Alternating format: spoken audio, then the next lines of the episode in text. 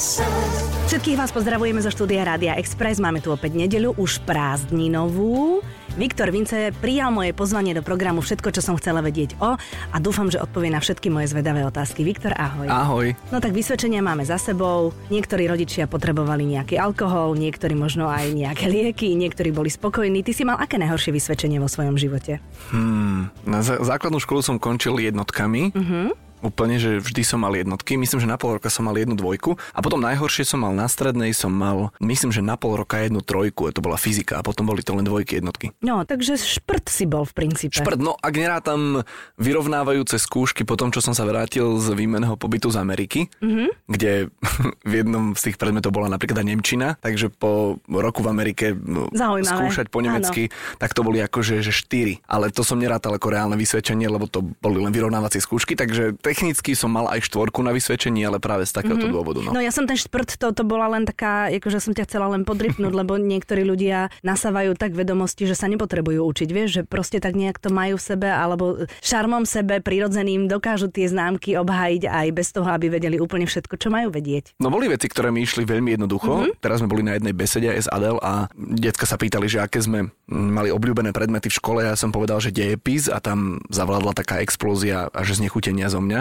že ako som mohol mať rád dejepis a bolo to jedným z dôvodov bolo to, že, že mi to jednoducho išlo do hlavy, že mm-hmm. bolo to tak nejaké časové údaje, ktoré boli zoradené, no a tým pádom ja som si to poprečítaval, raz som si to povedal a nejak mi to zostalo v hlave, takže nemusel som sa to veľmi učiť a mnohé veci som aj chápal aj z tých technických smerov, len sa mi nechcelo počítať mm-hmm. akože vzorce a pamätať si, tak to sa mi naozaj nechcelo. To bolo Áno, hrozné. tak na to máš kalkulačky, vieš. Ono... No, tak to sme mali zakázané vtedy, ja to viem, všetko trebalo z hlavy a to bolo hrozné. Ja viem, a ja som ešte aj taká mama, že ja by som najradšej aj tým svojim deťom povedala, keď sa trápia s tými rovnicami, že však to, keď budete staršie, tak budete rátať na kalkulačke, Hej. nemôžem to povedať. tak ako nemôžem povedať niekedy, že učte sa e, hlavne jazyky, lebo ostatné si nájdete na Google a teda tvárim sa, že všetko, čo do nich dávajú, tak to je dôležité, ale zase to asi nie je až také dôležité. Asi nie, no tak boli tam samozrejme veci, ktoré si ťahám až dodnes, uh-huh. ale čo asi mňa najviac tej školy ovplyvnilo bolo to, že som chodil od e, prvého ročníka a bolo to najmä vplyvom otca, ale zároveň aj školy, keďže sa to dialo v škole, boli recitačné súťaže. Vydoslavou ja Kubín. Vydoslavou Kubín. No, druhá... si, tak, kam si vyšiel najvyššie, povedz? Myslím, že som bol prvý na krajskom kole. Ty v, brďo. A v čase, keď som bol ja, tak sa ešte nepostupovalo na celoslovenské. Prečo? Lebo to, bola, to boli akože mladí študenti ešte. Aha, a až od nejakého veku sa postupovalo vyššie. Mm-hmm. A ja som vlastne od 6 rokov som chodil na recitačné súťaže. A bol si poézia či próza? Vždy próza, lebo mm-hmm. poézii som nerozumel. Mm-hmm. A potom bola druhá, Šalianský Maťko to je cel, celoslovenská tiež recitačná, ale povestí, to boli akože, neviem, či nebolo pod záštitou Matice Slovenskej, no a tam sa recitovali povesti, čiže ďalšia próza a tým pádom pre mňa veľmi atraktívne. Lebo akože prózu, regionálne povesti? Akékoľvek povesti. Akékoľvek, akékoľvek povesti, ale samozrejme v ideálnom prípade slovenské. Ano. Čiže vždy som recitoval nejakú prózu dvakrát do roka. Mm-hmm. A to mi zostalo až do konca strednej školy, keď vlastne sa v tej súťaži už nedalo pokračovať. Mm-hmm. No tak s tým súvisí aj to divadlo, ktoré si hrával. Mm-hmm, asi áno, lebo ja som tiež od malička hrával divadlo e, na neprofesionálnej úrovni, lebo otec je divadelník a celá taká skupinka šaľanov, odkiaľ pôvodne pochádzam, tak sú tiež takí uh, neprofesionálni divadelníci, takže ja s tým mám úplne od malička skúsenosti. Z... Aké? Aké? Čo si robil? Myslím, že úplne prvé predstavenie bolo, keď som mal nejakých 7 rokov a e, tá skupinka e, divadlo Šok zo Šale, oni robili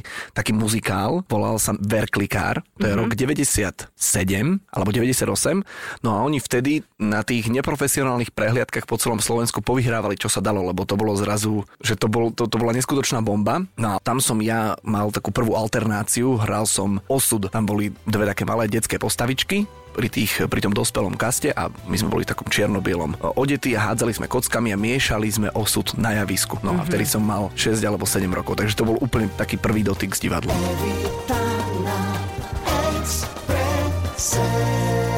Amerika, stredná škola. Čo ti to dalo? Pribral si koľko kil? Moja sestra 11. Pribral som, ale nepribral som veľa. Ja som pribral len nejakých možno 5. No tak vieš čo, akože 5? v mojom meritku teda je to už celkom dosť, lebo 5 kil sa ťažko dáva. Na mne to vieš čo, nebolo až tak vidieť, mm-hmm. lebo ja tým, že keď som tam prišiel, ja som sa začal absurdne prispôsobovať odievaniu miestnych chalanov spolužiakov. A to, a to bolo? To bolo v roku 2008 alebo 2007. ten dejepis, lebo tu rok mi hádžeš len ano, A tým pádom ja som z široké gate, šiltovka, nechal som si narazť vlasy, prepichol som si uši, mm-hmm. ktoré dodnes dodnes nezarastli mimochodom a tak som nejako, ešte skateboard som si kúpil, či tam som si aj polamal potom nohu, mm-hmm. lebo to úplne nevyšlo. No a tým pádom, tým, že tie veci boli všetky široké, tak sa to skrývalo na mne. Mm-hmm. Do tvára mi to úplne nešlo vtedy, ale všade inde sa to skrývalo. A potom, keď som prišiel naspäť a zistil som, že som na smiech, lebo teraz, keď sa s odstupom času na to pozriem, tak áno, bol som veľmi na smiech. Komu tak, si bol na smiech? No, aj sám sebe, ale Aha. hlavne slovenskému okoliu, keď som prišiel tak isto odetý do Je, slovenskej školy. v tých háboch sem. Samozrejme, mm-hmm. samozrejme, ja som prišiel nejako v polke júna, ešte tuto prebiehal školský ano. rok, nejaký myslím, že tretí ročník alebo druhý a ja som rok? prišiel do triedy. To bol rok teda asi 2008, 2009 a tam došlo k smiechu. No tak, eh, tak som musel začať prehodnocovať eh, svoj šatník. Mm-hmm. Kde si čase. bol presne v Amerike? V Kalifornii som bol rok. No. Ten program výmeny funguje tak, že oni ťa hodia, kde je voľno mm-hmm. a ja som tým pádom nevedel ešte týždeň predtým, než som odlietal, som nevedel, že kam idem a ja som bol fúha a zrazu sa mi ozvala tá miestna koordinátorka, že našli sme vám rodinu v San Diego v Kalifornii. Oh, oh, oh. A si hovorím, že wow, tak, tak, tak čo lepšie sa mi mohlo no, stať. No mal si veľké šťastie. Veľké, veľké, lebo veľké. Teda lebo poznám rôznych ľudí, ktorí boli na rôznych absurdných miestach. No my sme boli taká skupinka, ktorá sme spolu leteli z Prahy mm-hmm. a m, tam mnohí išli na také nejaké lazy v lesoch no. a také, také, také separované kolónie ano, ano, a ja ano. som sa dostal vlastne do mesta, do Kalifornie ešte aj k pobrežiu. Mm-hmm. Takže mm-hmm. to, bolo, to bolo super. Bolo to tak, v takej jednoduchej rodine, to, zas, to je zase tá druhá časť, ale bolo to jeden z najlepších zážitkov môjho života. Moja sestra bola v Arkansase a bola vo farmárskej oblasti, kde boli farmy od seba vzdialené okolo 15 kilometrov, takže 4.30 vstávala na školský autobus a v škole každý deň okrem normálnych predmetov mala aj mídle, lebo sa musela naučiť všetko o mese, keďže mm-hmm. tam mhm. všetci farmárčili. A chuďa, keď sa teda vrátila, tak vravela, že do Ameriky už nikdy viac. To sme my nemali, my sme museli cestovať do školy 40 minút, mm-hmm. čo je na americkú vzdialenosť, pod, je úplná paráda po diálnici 40 minút, čiže to ako keby som dochádzal povedzme z Bratislavy do Šale a naspäť, mm-hmm. odkiaľ pochádzam, takže toto bola tá nevýhoda toho, že, že som bol akože nezvyknutý na tú absurdnú vzdialenosť a tým pádom aj skoršie vstávanie a tak ďalej. Takže, ale nemuseli sme sa nič učiť o mese. Mm-hmm. A, a, a vlastne som bol aj trošku lepší ako moji spolužiaci, lebo tam to učivo bolo ako keby o rok posunuté, takže to, čo sme my preberali v Amerike, už na Slovensku som mal odžité. Mm-hmm. Takže som bol aj taký excelovač. Bol si akože veľmi dobrý. Hej, bol som veľmi dobrý. A špeciálne keď som vyťahol ťaháky prvýkrát. Oni to tak, nepoznali? Tak oni ma, ale to nie, že nepoznali, oni ma spolužiaci vlastne ma men, akože morálne odsúdili. Mm-hmm. Lebo že to čo je, ako môžeš podvádzať a tak. Mm-hmm. A to mhm. bolo pritom z nejakej slovnej zásoby anglickej, čo oni mali problém, nie to ešte ja, tak ja som mal nejaké veci tak akože pod rukou napísané, no oni úplne, úplne zdesení. A kedy sa pridali? Po akom čase? Pridal sa na druhý týždeň môj najlepší kamarát, Paris sa volal a hneď ho chytili. hneď ho chytili, lebo on si pomýlil tú stranu ruky, on bol v takom strese, že si to dal na opačnú stranu ruky a samozrejme mu ten papierik videla, takže bol obrovské problémy, neviem čo nesuspendovali na dva dní alebo na tri, tam je, to, tam je to brutálny režim, čiže možno aj preto boli takí prekvapení, ale tak ja som vycvičený Slovák, ano. tak ja som vedel úplne samozrejme obísť. Evita na Exprese.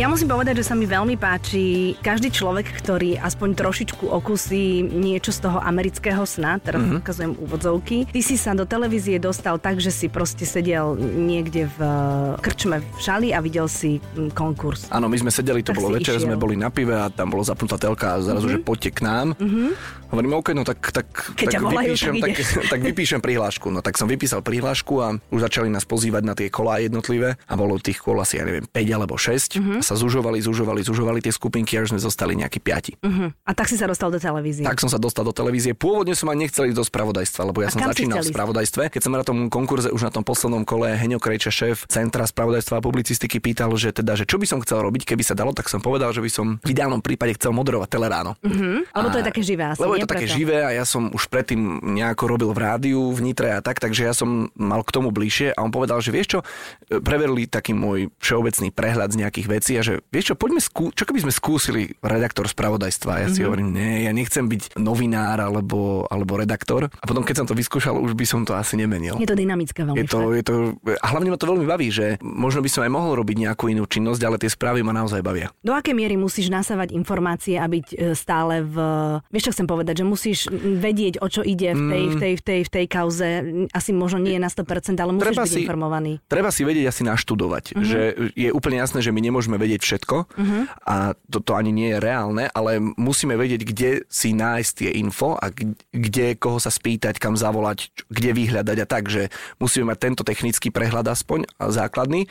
No a si ja pýtala, že či do akej míry musíš, no nemusíš, ale ja mám, neviem, či to je deformácia, ja každé ráno, keď sa zobudím, Adel ešte spí, tak uh, ja začnem si scrollovať na telefóne správy z noci, najmä akože zahraničné, keďže tam noc nemali, takže si popozerám nejaké americké weby, popozerám si nejaké európske weby a potom prípadne, čo sa stalo na Slovensku. Takže som stále v takom nejakom, snažím sa byť tak nejako v obraze, ale mm-hmm. nie je to mhm. niečo nútené, že by som sa zobudila, že teraz treba, fú, už ma to nebaví, teraz treba si pozrieť. Tak no, nejak ma to zaujíma. 80% ľudí v Bratislave, keď otvorí oči, tak siahne po mobile alebo po tablete ešte v posteli všetko prečíta. Áno, áno, no. no, no. Ale či, ja, ja, ja nefacebookujem ráno. Á, dobre, takže tam nie. tak je to takto. O čom sa rozprávaš so svojou kolegyňou, keď my vidíme tú sekundovku, ako ide k 19. hodine a, ja, to je dobrá a začínajú otázka. správy? No ono je to vždy, ono je to vždy, až čo, také čo, polozábavné. Čo, čo, čo povedali, čo lebo, povedali? lebo nám režisér vždy povie, že dnes koľko budeme vonku pred správami. Mm-hmm. Takzvané, že je to Koľko vás to, bude vidno? Koľko nás bude vidno? Je to povedzme 13 sekúnd, 9 sekúnd, 5 sekúnd. A raz eh, myslím, že pred eh, nejakými dvomi mesiacmi povedal, že dnes to nejako zle vypočítali, že dnes budete vonku až 30 sekúnd, alebo 32. A neviem, či som robil vtedy s Lenkou alebo s Majou a jedna mi hovorí, to čo tu budeme robiť?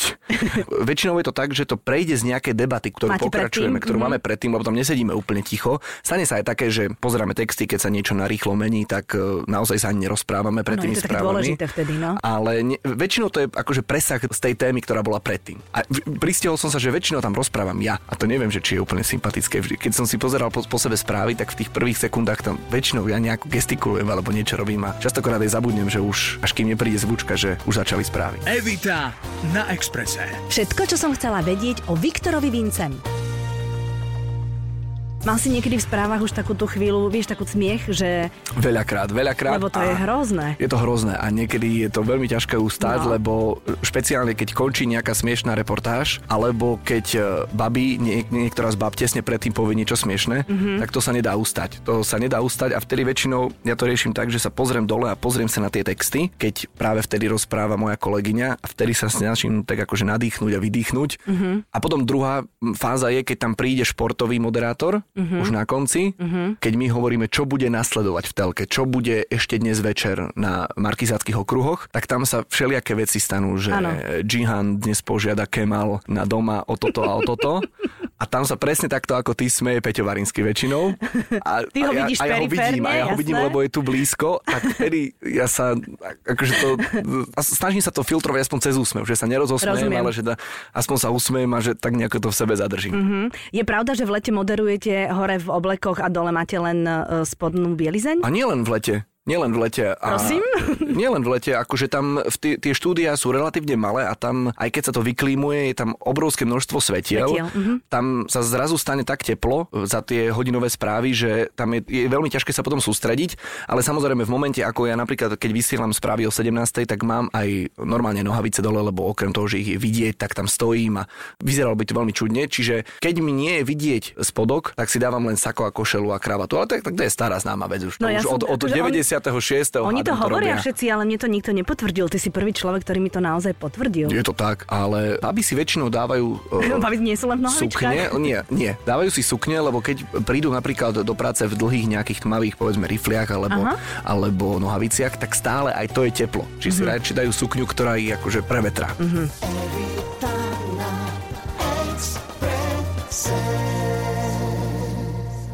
No Viktor, a teraz poďme teda na to, že si manžel.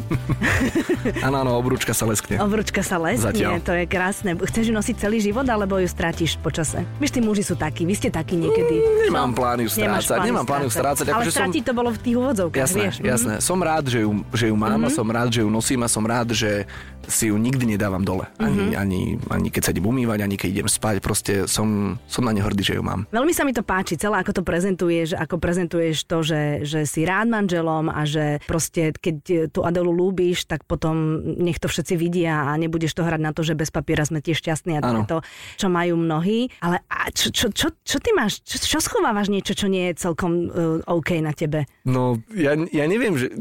Adel to častokrát hovorí, že ja som taký radostný a spontánny. Áno, to si. A to z teba aj cítiť. A mnohokrát aj poviem vec, ktorá možno akože nie je dobré, aby som ju povedal, či už o súkromí alebo o práci. Teraz ale... na čo naráža? Že povieš niečo, čo môžu ľudia zneužiť potom? Čo, čo áno, že mm-hmm. čo nemusí dobre vypáliť a najmä v, v tomto čase naš, našom bulvárnom sa okamžite toho niekto môže chytiť. Skrátka, že ja veľmi nerozmýšľam nad tými vecami, či som veľmi spontánny mm-hmm. a mhm. myslím, že keby niečo také, čo si hovorila, že také, čo nie je v poriadku so mnou, že už by sa to ukázalo, že keby, keby som niečo také mal. Viktor, zo skúsenosti môjho života ti môžem povedať, že niektoré veci sa ukážu naozaj až po rokoch. Dobre, tak sa ukáže po rokoch, ale teraz ich neviem úplne presne identifikovať, ale mm. tak kto je možno aj moja pani manželka má nejaké nástrahy? Nemá. O ktorých nevie. Vidíš, a to sa môže tiež ukázať až Nie, po rokoch. nemá, poznám ju dlhé roky, nemá. Nemá, no dobre. Ver tomu, že nemá. Zmenilo sa niečo po tej svadbe? Je to také vrúcnejšie? Je to také iné? Hovoríte si doma zo srandy muž môj, žena moja? Jasné, mm-hmm. skoro každý deň. Mm-hmm. Mňa to veľmi baví. Ja si to myslím. Mňa to veľmi baví, veľmi ma to baví. Každý deň jej poviem, že pani manželka, pani žena a aj ona ma tak oslovuje samozrejme. Pani no a tým, že, sa, tým, že som ju ešte aj premenoval, teda nie násilne, ale ona sa tak rozhodla, tak samozrejme, že oslovujem pani Vincová. Mm-hmm. A už si na to zvykla, lebo my sme si písali za Del v tom čase mm-hmm. a pýtala sa ma, že ako dlho som si zvykala ja, tak ja som jej napísala, že tým, že ja som mala 23 rokov, tak to bolo oveľa jednoduchšie Hej. ako v jej prípade. Ale už si zvykla, alebo ešte stále povie do telefónu Adela B. Vincová? Nie, práve, že ona sa predstavuje, to je to, že ona sa väčšinou predstavuje do telefónu len Adela. Ale je pravdou, že asi pred dvomi týždňami, čo nie je tak dávno. To bolo tesne po svadbe? Tesne po svadbe. Mm-hmm. Ona chcela nejakú rezerváciu v reštaurácii, chcela si rezervovať stôl a pani sa pýta na druhej strane telefónnej linky, že na aké meno, ale že podľa hlasu usudzujem, že to je asi pani Vinceová však. Zlatá. Že, že tak nejako sa na to tak nejako zvyká. A na, navyše naša kamoška Andrejka, ktorá nám organizovala svadbu, povedala nám pred niekoľkými dňami, že tak mi to nejako príde zvláštne prirodzené, to Adela Vinceová. Mm-hmm. Neviem, že, že čím to je, ale že je mi to také, také príjemné. A samozrejme, že to aj mne je príjemné, to by som klamal, keby som povedal niečo iné. Každý chlap by bol potešený, ale hovorím je aj pani Vincová, aj pani žena, A tak aj je to manželka. podľa mňa je prirodzené, že rodina by sa mala volať jedným menom. Súhlasím. Ja si to tiež tak myslím. Evita na Exprese. No ale Adela si to veľmi dobre zariadila, pretože ona cez noviny dala všetkým vedieť, že si zmenila meno. To znamená, že nikto nebude prekvapený, keď e, sa predstaví Vinceová. Ale vlastne vy to máte veľmi dobre zmaknuté. akože, že akože všetkým chlapom si dal najavo, že pozor, ona už je zasnúbená, akože cez tú televíznu obrazovku, teraz je to takto urobené. No, ako, máte, buď máte od, od Boha talent, alebo máte nejakého dobrého radcu. A už máme aj doklady, nielen, že si tak hovoríme. Už aj doklady vymenené, už všetko. Mm-hmm. Už, je, už je aj oficiálne. Už je to všetko oficiálne. Vinceová, ja som si pr- zmenil trvalý pobyt, takže aj ja už som oficiálne Bratislavčan. Kde bývate? V Karlovke. Mm-hmm, tam, tam, kde bývala Adel predtým. Áno, tam, kde mm-hmm. bývala Adel predtým, je to krásne prostredie, takže tam nebolo čo riešiť. Mm-hmm, ja dobre. som byť prepustil môjmu bratovi. Máte to super vyriešené. Všetko super. A kam idete na svadobnú cestu? Už sme to tak nejako spomínali, že chceli by sme ísť po Slovensku mm-hmm. niekedy v auguste, lebo už sme v zahraničí, aj tento rok boli, už sme boli e, dvakrát a, a vlastne aj ja. Už sme z toho taký trošku unavení, že vždy, keď e, vyjdeme z letiska, tak už nemáme na mnoho, mnoho ďalších mesiacov dopredu. Akože sa vraciate z dovolenky domov unavení vy dvaja? Áno, áno. Dobre, ja áno, chodím lebo... domov z dovolenky s piatimi deťmi, hádajte, ako sa cítim ja. tak o, možno to niekedy zažijeme aj my, kto no, vie, však. Ja vám to zo srdca želám. áno, aj my si to želáme. Takže pôjdeme po Slovensku. Je tu veľa vecí veľmi pekných, ktoré by sme chceli vidieť a možno ktoré sme aj nevideli a ľudí, ktorí by sme chceli stretnúť. Takže cieľ je Slovensko na celých 7 dní. To je neuveriteľná vec, že sa nám stala, že máme vlastne Okno. 7 dní okno, tak, tak toto dopadlo. Mm-hmm. No a mám sa ťa pýtať na pracovné veci alebo nie? Lebo my keď sme sa stretli niekedy tesne predtým, ako si Adel požiadal o ruku a ja som o tom nevedela, tak uh, si hovoril, že nevieš, či celkom spravodajstvo je na dlho, alebo či je to navždy. Je to stále ešte s otáznikom, alebo už to máš vyriešené? Ale to nie, to nie je len o spravodajstve, to je o akékoľvek uh, sfére, ktorú by som robil, lebo ja neviem predpovedať, že či nejaká konkrétna pracovná vec bude navždy a kto vie, možno bude. Len mm-hmm. ide o to, že ja veľa vecí robím, že s radosťou a najlepšie ako viem a nejako neplánujem, že čo bude a nemám nejaké, že teraz toto je nejaký môj kariérny cieľ, kam mm-hmm. sa chcem dostať. Že ja viem, že život si to vždy nejako zariadi, keď budem robiť to, čo robím najlepšie ako viem, ideálne s radosťou, tak prídu nejaké ďalšie veci. Podobne ako prišli televízne noviny, ako prišla tvoja tvár z povedome a všetky veci, ktoré sa mi v telke za ten relatívne tak prišla. krátky čas vrátane, áno, mm-hmm. moje pani mm-hmm. ženy, mm-hmm. tak e, to nič z toho som neplánoval. Nič z toho. Takže verím, že takto si to nejako život zariadi a možno to bude aj v televízii novinách doživotne. Mm-hmm. Ja musím povedať, že skončiť by sme mohli vetou, ktorú budem parafrazovať, lebo si úplne nepamätám, ale bola to tvoja veta, že keď je človek nastavený na šťastie, tak to šťastie príde a niekedy je dvojnásobné. Tak dobre som dobre je to, to tak, pamätám? Je to tak. Takže si nastavený na šťastie. Som nastavený na šťastie a posledné týždňa a mesiace mi to potvrdzujú mm-hmm. a verím, že aj nasledujúce mesiace a roky a život mi to bude minimálne z Adel potvrdzovať tiež. Tak vám veľmi držím palce. Pozdravuj Adel. Pozdravím. A želám vám krásne leto. Papá, ahoj. Ďakujeme, ahoj.